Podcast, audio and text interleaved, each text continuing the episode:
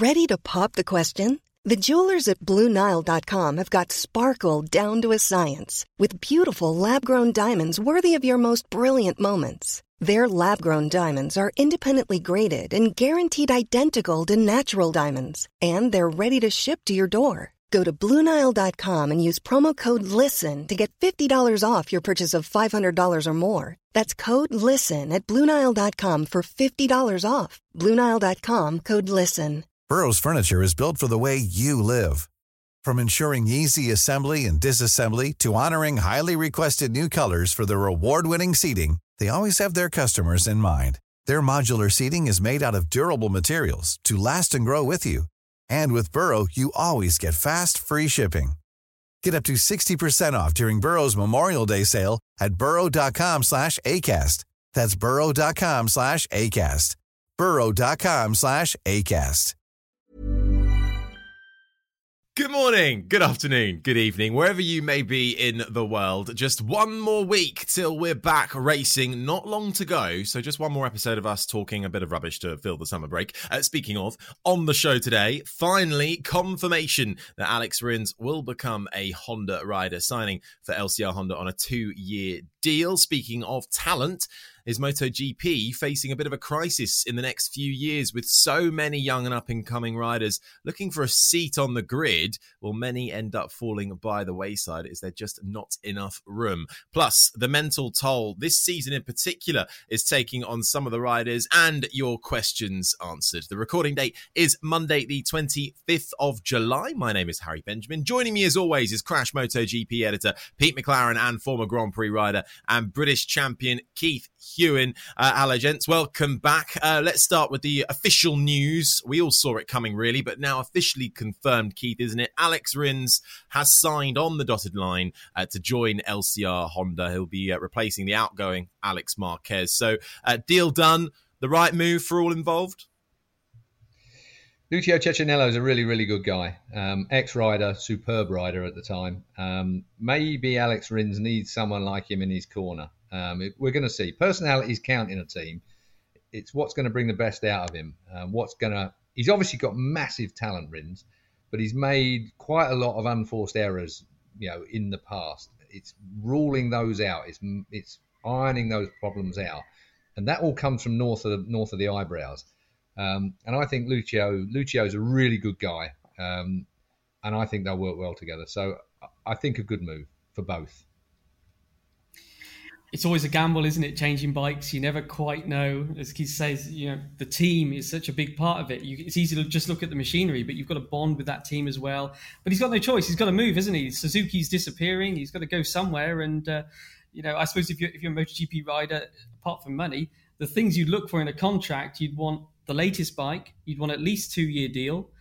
Ideally, you'd want to be in a factory team. Well, he hasn't got that part, has he? But he's got the other two, and I think that probably is why he signed on the dotted line here. He did have other options, but it seems like they weren't to have the latest bike, and and that was the real clincher for him in moving to Honda. And uh, you know, we were talking about Dovi last week. You know, Dovi is someone that perhaps Rins can be inspired by, as someone who lost their factory seat dropped down to satellite status with with Tech Yamaha at the time for one year, and was able to do a good job of it and bounce back and had the best years of his career in a factory ride at another team, Ducati. So I think you know that example. Also, maybe Cal Crutchlow. You know, Cal won races at LCR, didn't he? You know, so that he's proven the team can win. You know, okay, the bike as it stands right now is obviously they're in trouble, aren't they, Honda this year? But you know, it's a proven package in terms of the team, the bike. They need to put everything together. And uh, yeah, you know, I think it, you know, of the options available, it makes sense to Rins, and uh, it's going to be interesting to see will he thrive in this different environment. You know, this almost simpler environment. Get on it, ride it. He's not going to have all the factory engineers around him developing things in the way that he's, he's always had at Suzuki. He's of course only ever ridden for Suzuki as a factory rider since coming into MotoGP. So yeah, I mean, the, it's the only announcement during the summer break that we've had. I think we were expecting a few more. And I know Dawn emailed the team saying, you know, at the start of the summer break, can you let us know when you're going to be announcing things so that we can sort of get the, the content teams on MotoGP.com up to speed and, and plan everything out so you don't announce together? We haven't had anything until Rins. This is the first one. I think that's probably just because the teams wanted a bit of a break, isn't it?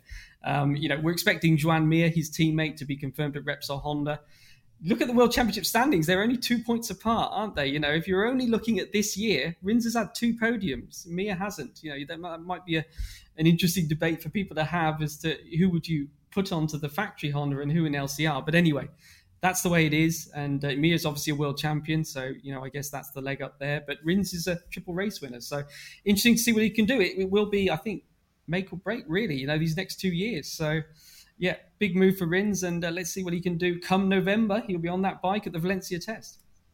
Big question is: Has Nakagami underperformed? Is it the team? Now we're going to get an option next year, aren't we? We're going to see what's happening with Rins. Rins is going to either prove the rule or not, and that for me is going to be the interesting part of it. I think they'll flourish. I really do. I think he'll get on the bike, and I think he'll get down to it. And you said right at the beginning of, of, of your uh, conversation there, Pete, was that you know, what choice did he have? He had no choice. You know, that was that was his choice. Um, and I think we're going to see much more of that as the talent starts to drift on through from from all these other formulas that we've got. We, have got a logjam of talent, and we've never had that before, which is going to be difficult for rider market for for for the management that are wandering around between the trucks. You know how much I, I enjoy that every year, particularly this long break that we've got because KymiRing was uh, was excluded from the calendar. You know, we, these guys are working with something at the moment. It's a diminishing market for them. It's a, it's a, you know, the, the rider market is one where, well, hang on a second, why do we need to pay all that money for, for this guy when we've got this guy that's looking pretty good at the moment and he's in the marketplace? So eh, there's going to be a bit of an upheaval in the next year or two.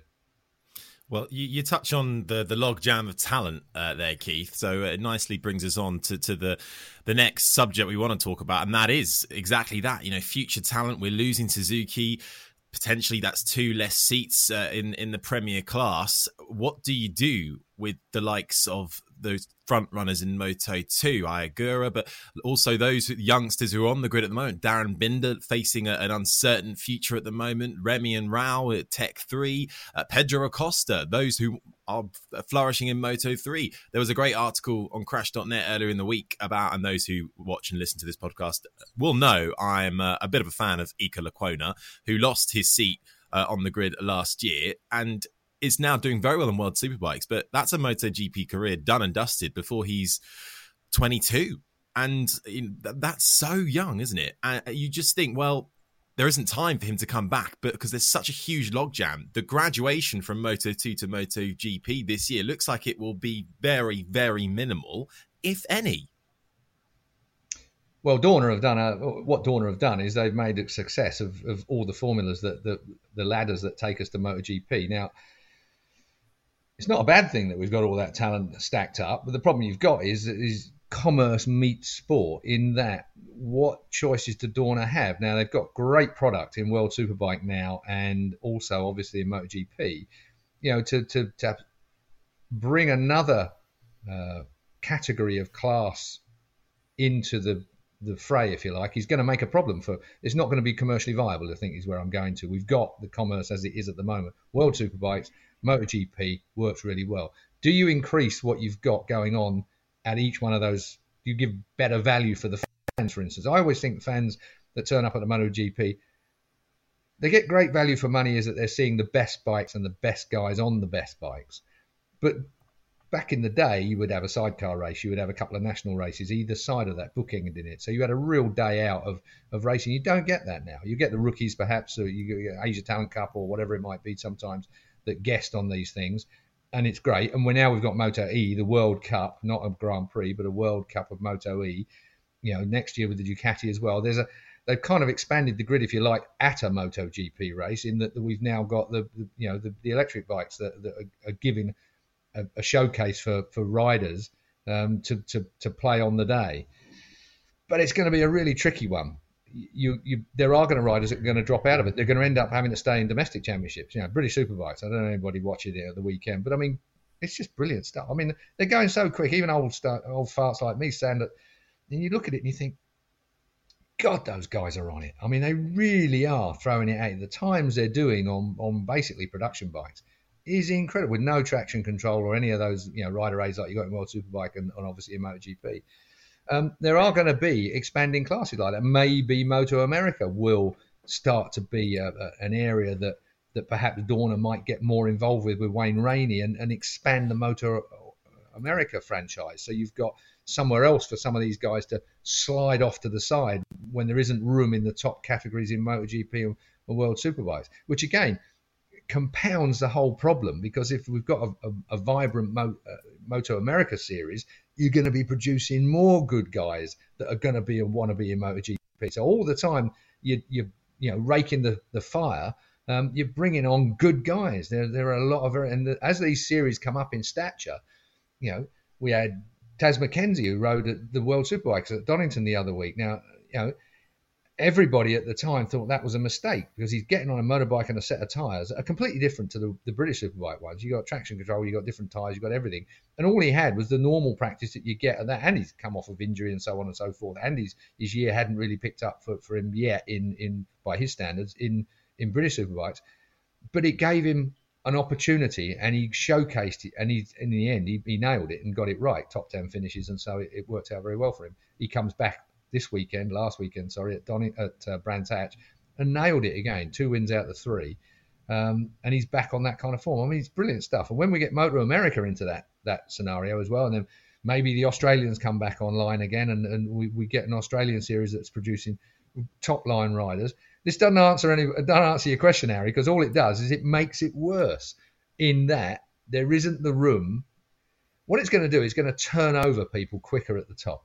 Rins would not have got a chance if the market is a little bit further down the road. I think that Rins might not have got a second chance. He might have dropped off, like Iker Lecuona, your mate that you, you keep telling us about. Quite rightly, by the way. I don't disagree with you on that. I think Iker Lecuona got a real shitty end of the stick, to be honest. You know, he got dropped out of there a, a bit too quick for his talent, which was a shame. Um, but I can see more of that happening. And you know, you talk about World Superbikes there. That's flourishing at the moment, and, and Dorna doing uh, uh, enjoying that, doing well. And Toprak, we've spoken about. You know, is he going to get his MotoGP chance? He looks like he's set to earn more money staying in World Superbike as well. So that might suddenly become a little bit of a factor there. Well, it is, isn't it? I mean, the Johnny Rea syndrome. I mean, Jonathan Rea. You know, in the end, you know, you become a family man. You become, you know, 25 years old, and, and to be honest, 25 years old is beginning to get a little bit too old to start moving up through the ranks in in the Grand Prix series. So so Jonathan stayed where he did, and he's had a fantastic career and earned his millions. Uh, and and to be honest, is is a lot more relaxed probably in World Superbike than he would be in MotoGP. I mean, it is cutthroat. You know, one of the subjects that, we talked about earlier on, mental health and the like, and the way that that, that now stresses these riders in the way that it does there are so many more elements to being successful now than there seemed to be in the past. I'm sure they were all there. Of course, they were. You, you all had mental health issues and, and, expectation issues back in the day, but it didn't seem to be quite as intense, quite as, in some cases, debilitating as it is now. I think that, that it is, it's a tough game. It really, really is, and that's without the riding. Um, just on the Kona thing, I mean, yeah, you can see why he feels a bit sort of frustrated that he didn't get a bit longer. Let's remember he he was one of these people that it was the knock on from Zarco leaving KTM that ended up with suddenly Lecuona being presented with this chance to get into MotoGP. And I think we've all said, you know, when you get a chance, you've got to take it, and he did take that chance. And he, you know, he, and then just as he was starting to show that that you know he could make it in MotoGP if you like, he could sort of compete with the best it was too late, wasn't it? And suddenly there's other people, as, as Keith says, there's other people already in the queue in the form of Remy Gardner and Raul Fernandez, and KTM just couldn't let them go. And, and so what do you do? You can't keep everyone. And then losing Suzuki just adds to this situation, doesn't it? I think one Wait. thing you could say is should there, should there have been another satellite team moving up, replacing Suzuki? You know, well, you, is it a mistake to just say you've got to look back to the podcast that we did last time when somebody asked, you know, Remy is, is, was quite Remy Gardner was quite vociferous about the fact that there should be some kind of not so much a union, but the, the riders that get dropped out of it when they've put that amount of effort in should be compensated in some way, or should have some escape road, or should Dorna should have some kind of overarching scheme for looking after people that drop off the edge of things. I personally don't believe that's that's the right way to go, but it's kind of one of them things where I do believe that that you know contracts should be solid. I think that the, you know some of these contracts don't ever seem to be quite as two year as you might expect them to be. There's, yeah, there's always a get out of jail free card for, for rider and for, to be honest, for team.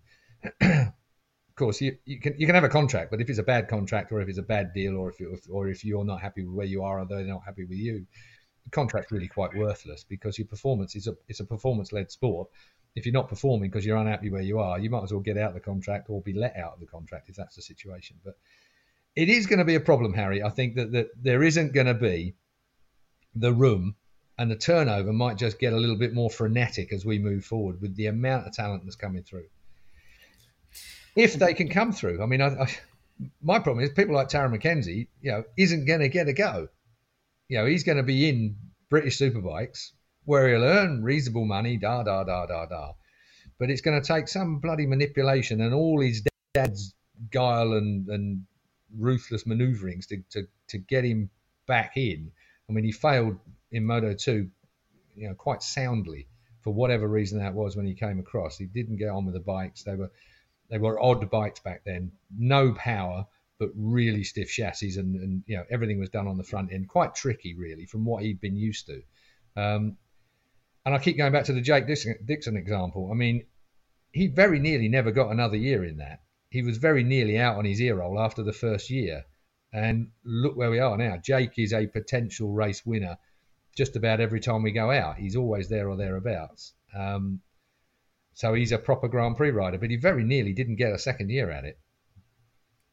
Cruel, isn't it? And just on Toprak, of course, he's probably one of the big talents that seems like everybody you know expects and wants to see in MotoGP. We know that Kenan Sofuoglu, his manager, has said only a factory team, hasn't he? And uh, he's of course saying World Superbike for next year. But actually, not much is going to change for 2024 if you're only going to look at factory teams because the riders are on two-year deals.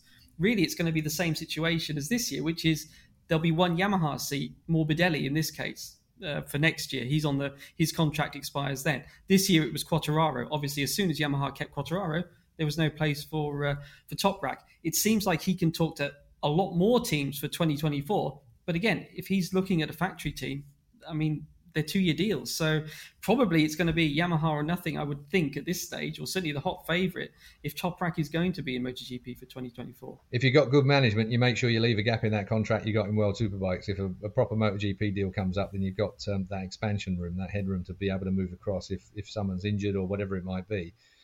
Um, I, it, how much of a crying shame will it be if Toprak doesn't go to MotoGP?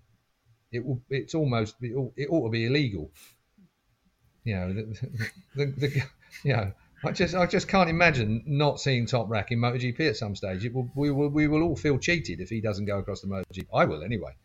I just think he's just. I think he's got a great personality. He's, he's he, the, the way he conducts himself on and off track is is brilliant. And to, to miss that talent in, in the premier class would, would just seem to be so wrong, in my view. Yeah, well, I don't think there'll be a lot of people that uh, disagree with you on that. Um, you, you, touched earlier on the, the mental health aspect, of course. Uh, we did talk about that a bit last year as well. I remember when the Maverick Vinales and Yamaha, and that was all taking place in the summer break too, and where his head was at. And it's a thing that people are talking about more and more across motorsports and more and more so in particular MotoGP. Even in, um, I hate batting that Lecuona drum, but even he brought it up in, in his uh, article saying, you know, when he was told he was losing his seat, he found out while he was riding around uh, during a qualifying or practice session, I think it was, wasn't it? Um, on the big screens that him and Petrucci were out. So there's that side of things. And Aleix Espargaro has come out recently uh, said he was just super exhausted just before the summer break. He he needed the break so much because suddenly he's having to operate at this new level that he hasn't had to deal with previously. He hasn't been a championship challenger, and now suddenly he finds himself up there. And he's finding it tough. And it's a very different type of challenge added to the physical challenge that MotoGP already is, Keith. I mean, this summer break in particular, how important is it for these riders to to switch off can you switch off? I think this summer break, we're, we're going to see a few, you know, different riders when they come back at the end of the summer break. I think that, that this has been a long summer break, um, which is unusual. It wasn't supposed to be this long, but it is. Um, they will be physically fit. All those little niggling injuries that virtually all of them have by that time of the year will be pretty much healed up and sorted out. Um, so they're going to be coming back with a good frame of mind and expectation. Um, mental health. I, I mean, I, it's much broader than just the sport. You know, I, I often wonder quite where we're at with this because I come from a, a baby boomer generation, which is kind of stoic, get on with it, you know, work your way through every problem and all the rest of it. And it all seemed a much simpler life for me as a, a kid growing up, including racing. Too simple in some respects. I think that for me, I always thought that it was it was even Grand Prix racing was like club racing back in the day, and I hated it sometimes because of its unprofessionalism. Obviously, we've now gone to a very professional situation, but now we're in Generation Z. Um, I've done a little bit of, of research on these things because I have kids, I have youngsters, as I keep on banging on every time we're on this podcast, you know, and I look at the, their generations and the, the mental pressures that they're under is completely different It's completely different to, to what the, your generation, Harry, my generation are so far apart in, in the way that we, our outlook on things and the, the way that we're brought up. Um, it, it affects everything we do in life. You know, Generation Z, more mentally aware, there's no doubt about it. They're more susceptible to, you know, loneliness and so on and so forth because we're, you know, they, they are the generation that basically were born with digital equipment and bloody you know online this and online that and dating online and so on and so forth. It's all theirs. The millennials before them you know they were at the the forefront of the new wave of this kind of stuff i suppose. So they grew up learning about it whereas the generation z mob which is 90% 99% of the people that are racing motorbikes now have come up in a different generation in a generation that is his outlook is, is completely different all the things that we we you know tick boxes over or what I would say is a tick box is normal to them. It's a tick box to me, and I have to concentrate on it. But for them, diversity, all the kind of things that we we, we talk about as a it's kind of like a sideshow almost for some of us, but it's not for them. It's the reality of things, and I think that that all interferes with their life, their outlook, their what the, the things that they're seeing, they're growing up with, affects how they go about their business as well. Um, how does that affect them on track? Well, I think massively. I think that they're, they're so aware of everything. They're so in tune with everything at the moment. Um, I think that their capacity to think their way through all of this is almost too good.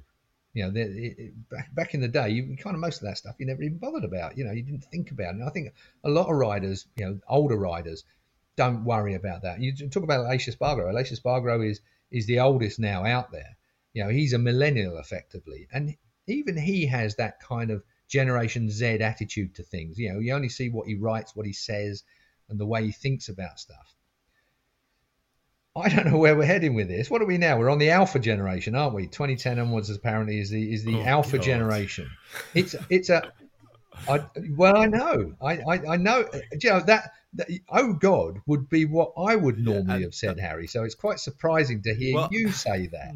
In that these are these are important things that that are affecting our kids as they're growing through, and uh, some of us oldies have got to kind of understand it a little bit. You know, in politics, you can go into politics. You know, we're getting further and further. Perhaps I hate the phrase left or right. It just annoys me because because really this this divide shouldn't be there. Really, in my own personal view, but the, the what is considered to be more socialist kind of thinking is where the youngsters are really pushing towards that side of things, that more inclusive kind of, you know, looking after people, looking after other people.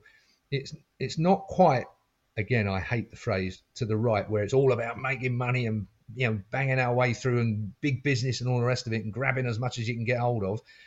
These things are all blending now, and it's from an old fella's point of view. It's quite interesting watching it happen, and it's happening around the paddock as well. And as we get into that situation where that log jam of, of new rider is coming through, um, we're going to see more and more of it.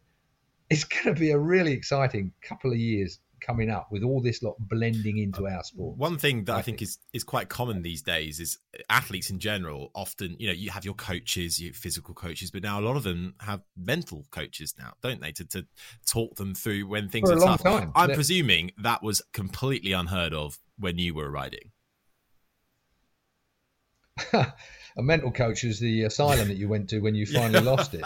Um, but kind but I mean, yes, you're right. I mean, uh, you know, sports psychology has, has been a major thing going back a, a generation or, or three. Um, sports psychology, those that caught on. I'm trying to think. There was a fella called Tony Head.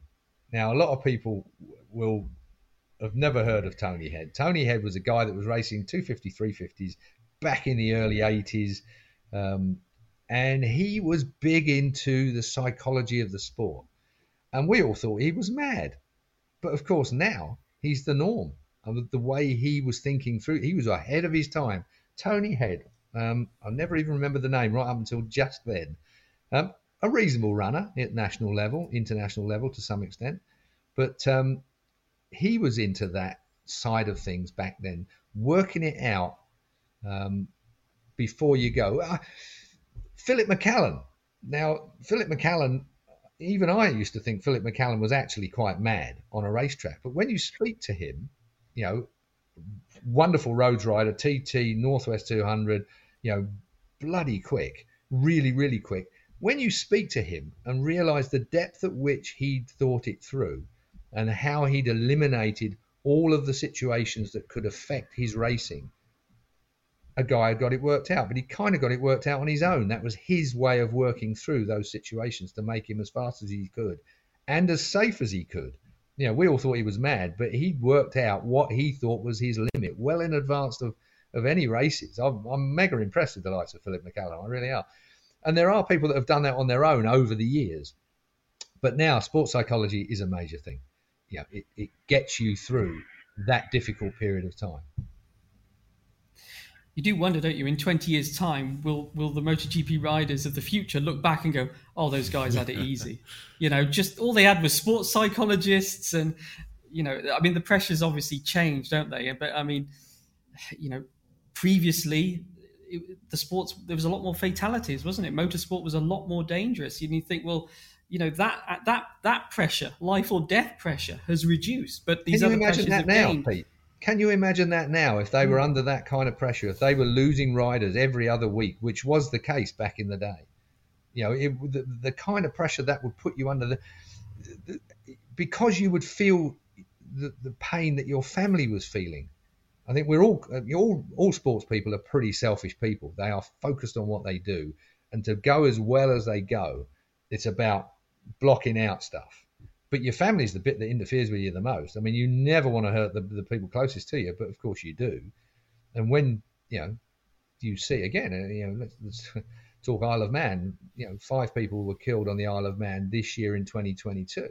That has affected a huge proportion of that paddock massively. There will be families that are, you know, well-known, famous rider families that are under pressure at this moment in time and that will build until we get to May next year, um, when some will question whether it is worth their while going back. You know, I spoke to John McGuinness, obviously, after the TT. I've spoken to Glenn Irwin after the TT.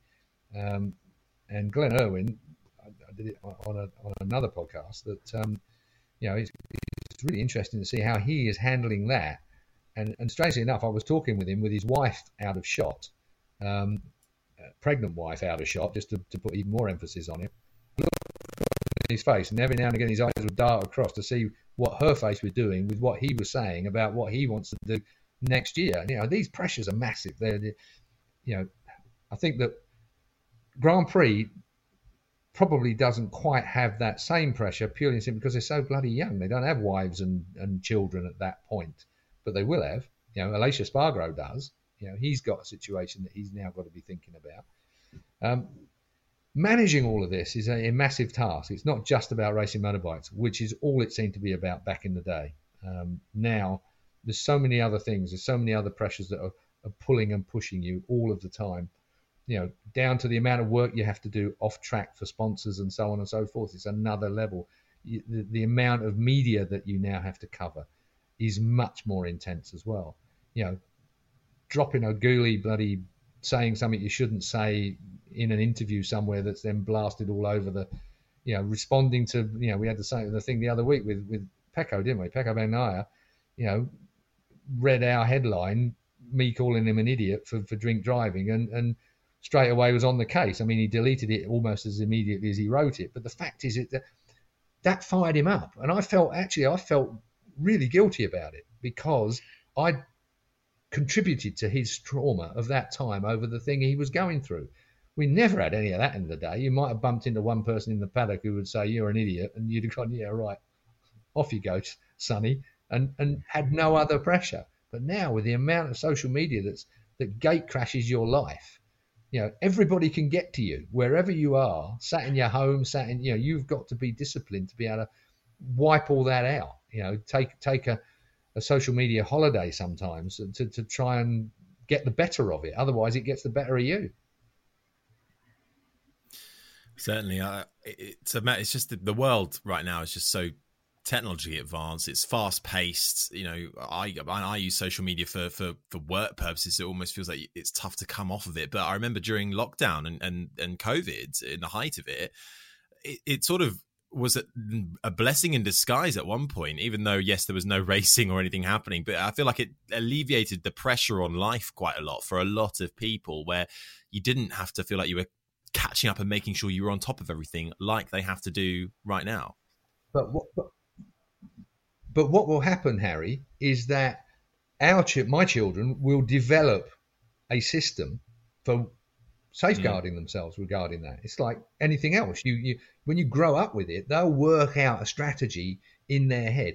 Hopefully, to deal with it, there will be there'll be many that don't, and there's, there's probably one or two people listening to this and yeah, that's all very well saying that, but what about those poor sods that that don't actually uh, find that strategy, find that strength, find that resilience, whatever it takes to to meander your way through the, the digital nightmare.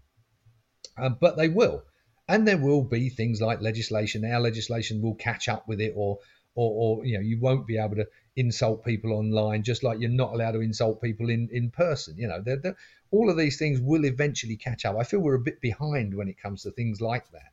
I don't think that people should be able to insult you or or or, or, or you know what's the word i'm looking for? They should they, they, they shouldn't be able to say some of the things they say in public without some recourse. You know you should be able to have some recourse against people that that are basically lying or cheating or saying saying something about you that isn't true, just like you would in virtually every other walk of life.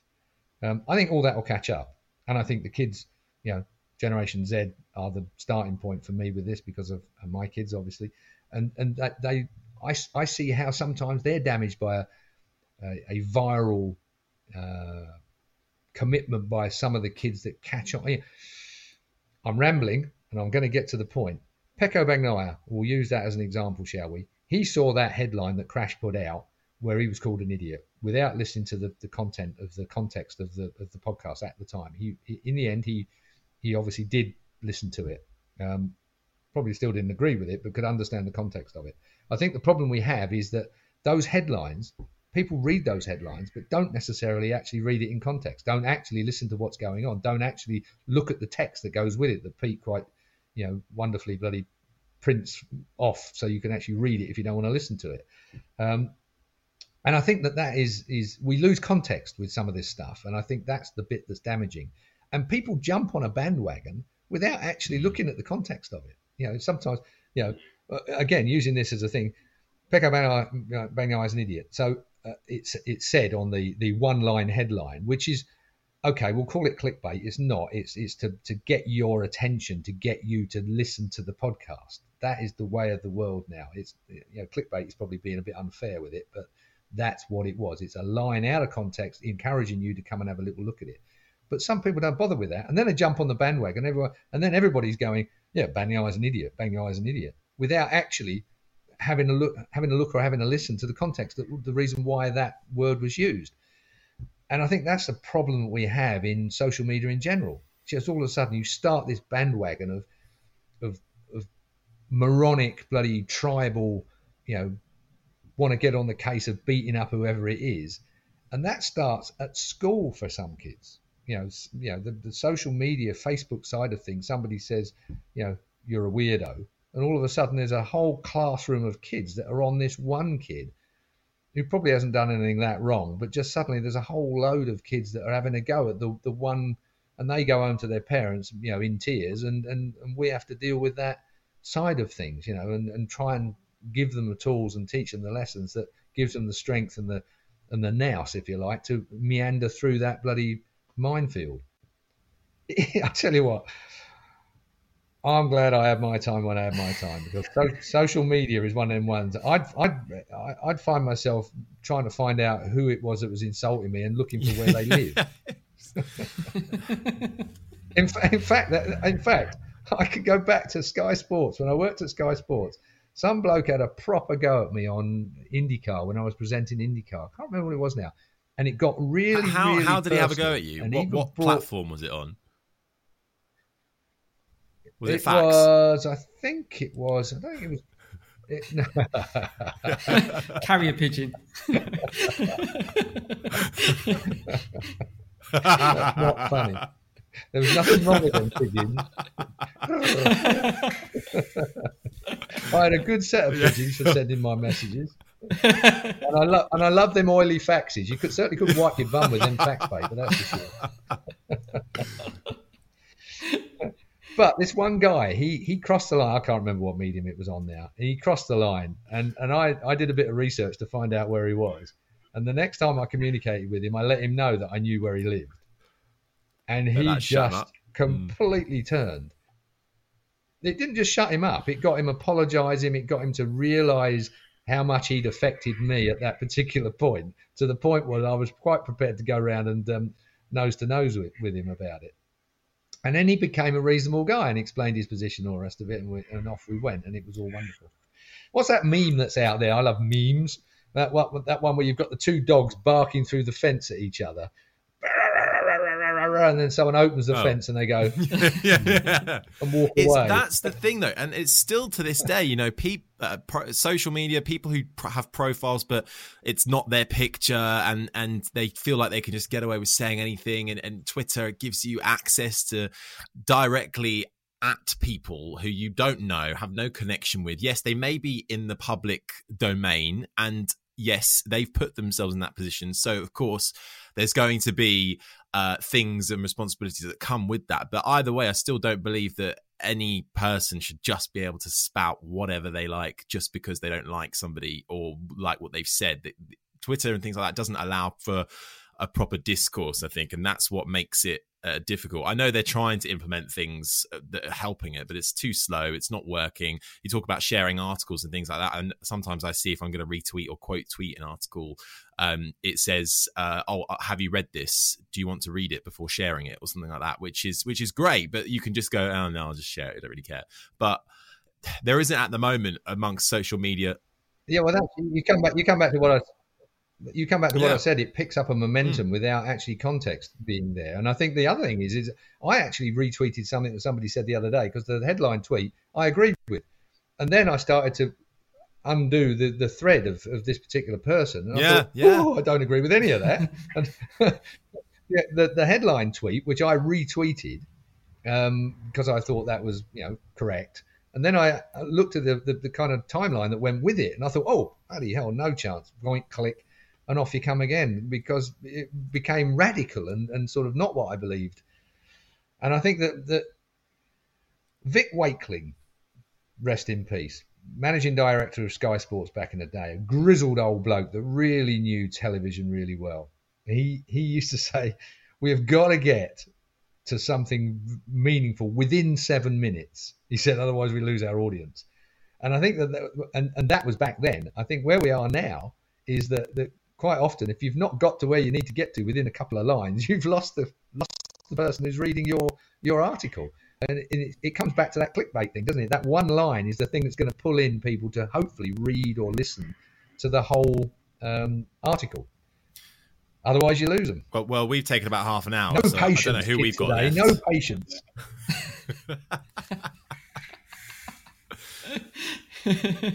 I think I think it's interesting what Keith was saying about this being sort of new, you know, a new technology that we're still discovering the rules for. I think that's, you know, maybe in the future a rider actually using his own social media will be seen as, you know, what are you doing? You know, that it will just be you just don't do that. Uh, but because we're in this period where social media is relatively new still, that it is, you know, we're in the kind of blurring thing, aren't we? Some riders do do it themselves, Others don't already; they don't touch it. But will we end up in a point where there are sort of clear rules on how to use it? And if you're a professional sportsman or something, you don't touch it. You know, you have people that do it for you, as some MotoGP riders do now, and that's it.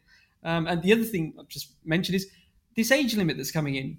You know, on the whole mental health thing, it'd be interesting to see how you know riders that are slightly more mature coming into the Grand Prix classes, what difference that makes, if any. That would be interesting, I think. Yeah, we're we're in. I, I love the the fact that we're in that transitional period at the moment as well. I mean, there's there's so many rivers flowing at, one, at once at the minute. It all comes back down to what you said at the beginning, Harry. I mean, we've got this talent blockage, and we've got all these other things that are interfering with that talent blockage as it all sort of works its way through. We're, we're in very, very exciting times. I mean, I think that, that you know, I, I, don't think any of this stuff that we've talked about is a negative. I think we're working our way forward to a, to a better time from, from my point of view.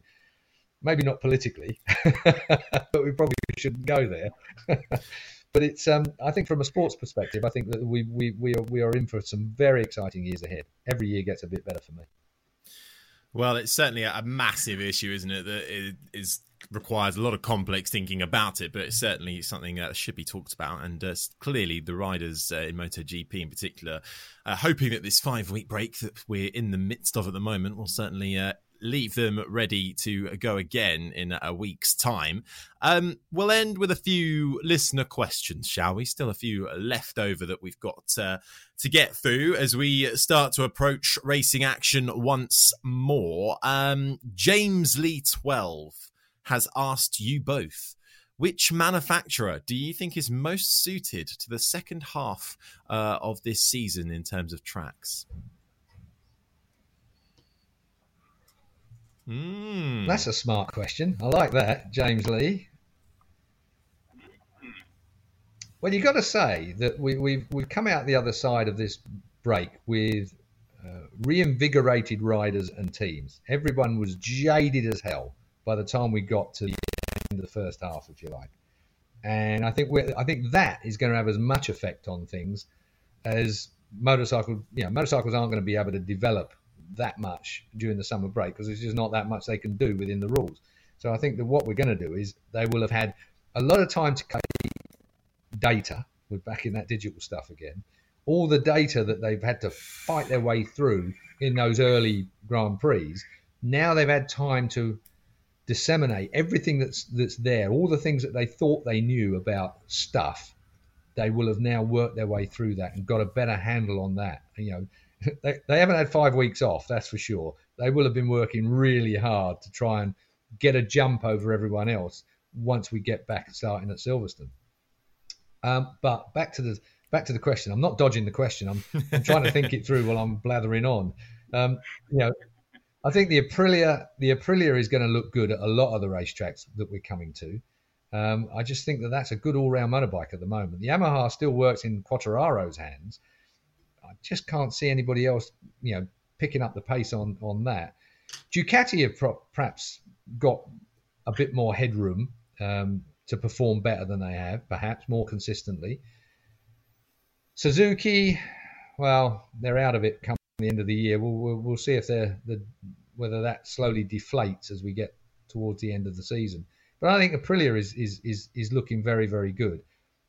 And where the headroom comes there is whether Maverick can get to the standard that we know he's capable of on a consistent basis. I think that's where that's where the room for improvement in Aprilia comes from.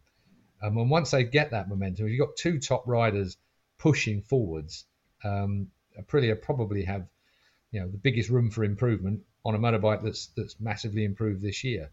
So I'm going to say Aprilia. It's a good question. Well done, James. It is. Um, uh, yeah, I, would agree with Keith on Aprilia. I mean, if you look at it, Ducati have been on the podium at every race, but they've got eight bikes, haven't they?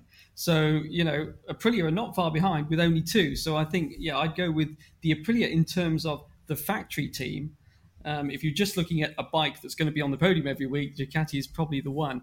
I think looking a little bit further forward, I think this second half of the year, we've got these these next four races in Europe, and then we go to the flyaways this big unknown that we haven't been to since 2019. And I think that's where the championship is going to be basically decided. I think we've got four tracks, haven't we?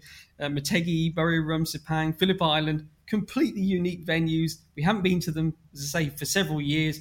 There's the threat of you could have torrential downpour easily. There could be tire, you know, issues, meaning performance issues. One team gets it right, another one.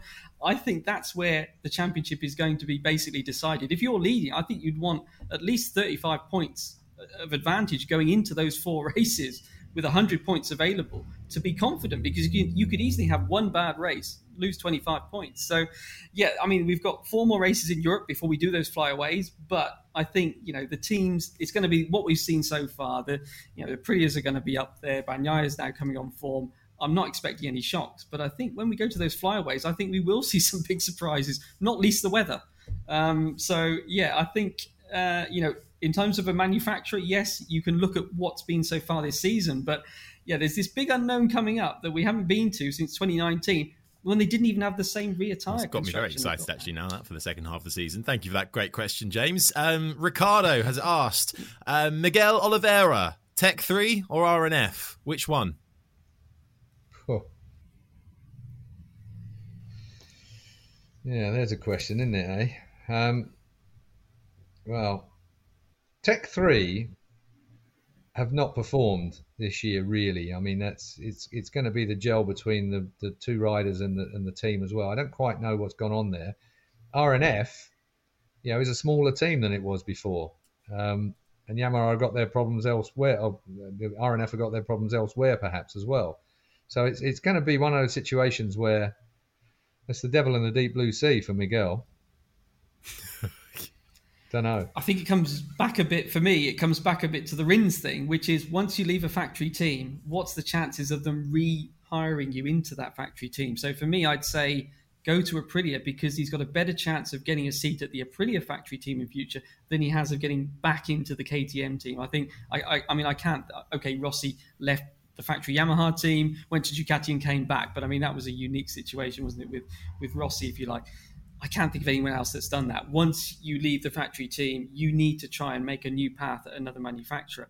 But as Keith says, not an easy decision. You know, it's going to be a year-old bike at RNF, um, and it's a year-old bike with less engine changes than this year, isn't it? So does that mean they're going to have to lop some some revs off the top, 500, maybe even a thousand? I, I, you know, no idea. But to make the engines last longer, they'll only have seven engines. This year they can use nine, and they can change the design. So it'll be a 22 bike but will it have a bit less power as well? And then, as Keith mentioned, the team's different. They've got all this experience with Yamaha. They're now going to have to learn the Aprilia. So uh, it, it's not an easy one, but I think in terms of a career path, he has got you know a chance to then, if he can go well on that bike, end up at the, the factory team at Aprilia. A better chance than getting back into the factory KTM team. And just to add to that, of course, you've got the situation where you know we don't know what Aprilia's you know production line is like for bits and pieces and the like. They've been a bit slack in the past where things have been have not quite happened at the pace that perhaps the riders and the actual race team want them to do. The factory haven't been able to put together the amount of bits and pieces early enough, um, upgrades and the like that they want. So suddenly you're you're producing for you know two teams, you know four riders, uh, you know, or new rider I should say, and what he might want, it's going to be it's going to be a tall order one way or another. And I and I kind of worry about you know RNF. You, you, can't quite get to the bottom of the funding as well. I mean, I, I hope that the funding is there to make sure that that works. There's been a massive change there. You know, Razlan Razali is as as what's the RNF stand for? Razlan needs funds. Somebody quite cruelly said uh, early on. I, I, I mean, it's just there are just those kind of question marks that we're, we're only going to know about when we get into the season next year. Um, Will Miguel, you know, KTM. I mean, KTM, they've had, some, you know, it's not gone their way. They've got a lot of work to do this winter to satisfy the people that they've got for next year. It's going to be interesting to see what they manage to do as well. It's it's not an easy choice for Miguel, that's for sure. Maybe it will come down to money in the end. Always does, usually, doesn't it? Uh, well, we'll leave it there now. Thank you for your questions. Always good to get them on the board. Uh, and that does us uh, for our final one for the summer break because next week we're back into preview mode. And it's the British Grand Prix. It's Silverstone. We're all going to be there. Let us know if you're there as well in the comments below. Uh, and in the meantime, make sure you're tuned in across crash.net for all the latest news and analysis across the week. And as I just said, we'll be back next week to preview things all British Grand Prix. Get your questions in, leave them in the comments section, tweet, Instagram, or Facebook us. Just search Crash MotoGP. Uh, leave us a review as well, wherever you get your podcasts, and we shall see you right back here next week. Bye bye. Imagine the softest sheets you've ever felt. Now imagine them getting even softer over time. That's what you'll feel with Boll and Branch's organic cotton sheets. In a recent customer survey, 96% replied that Boll and Branch sheets get softer with every wash. Start getting your best night's sleep in these sheets that get softer and softer for years to come. Try their sheets with a 30-night guarantee. Plus, get 15% off your first order at bollandbranch.com. Code Exclusions apply. See site for details. Hi, I'm Daniel, founder of Pretty Litter. Did you know cats tend to hide symptoms of sickness and pain? I learned this the hard way after losing my cat, Gingy. So I created Pretty Litter, a health monitoring litter that helps detect early signs of illness by changing colors, saving you money and potentially your cat's life. Pretty Litter is veterinarian developed, and it's the easiest way to keep tabs on your fur baby's health right at home. Go to prettylitter.com and use code ACAST for 20% off your first order and a free cat toy. Terms and conditions apply. See site for details. Normally, being a little extra might be a bit much, but not when it comes to healthcare. That's why United Healthcare's Health Protector Guard fixed indemnity insurance plans, underwritten by Golden Rule Insurance Company, supplement your primary plan so you manage out of pocket costs. Learn more at uhone.com.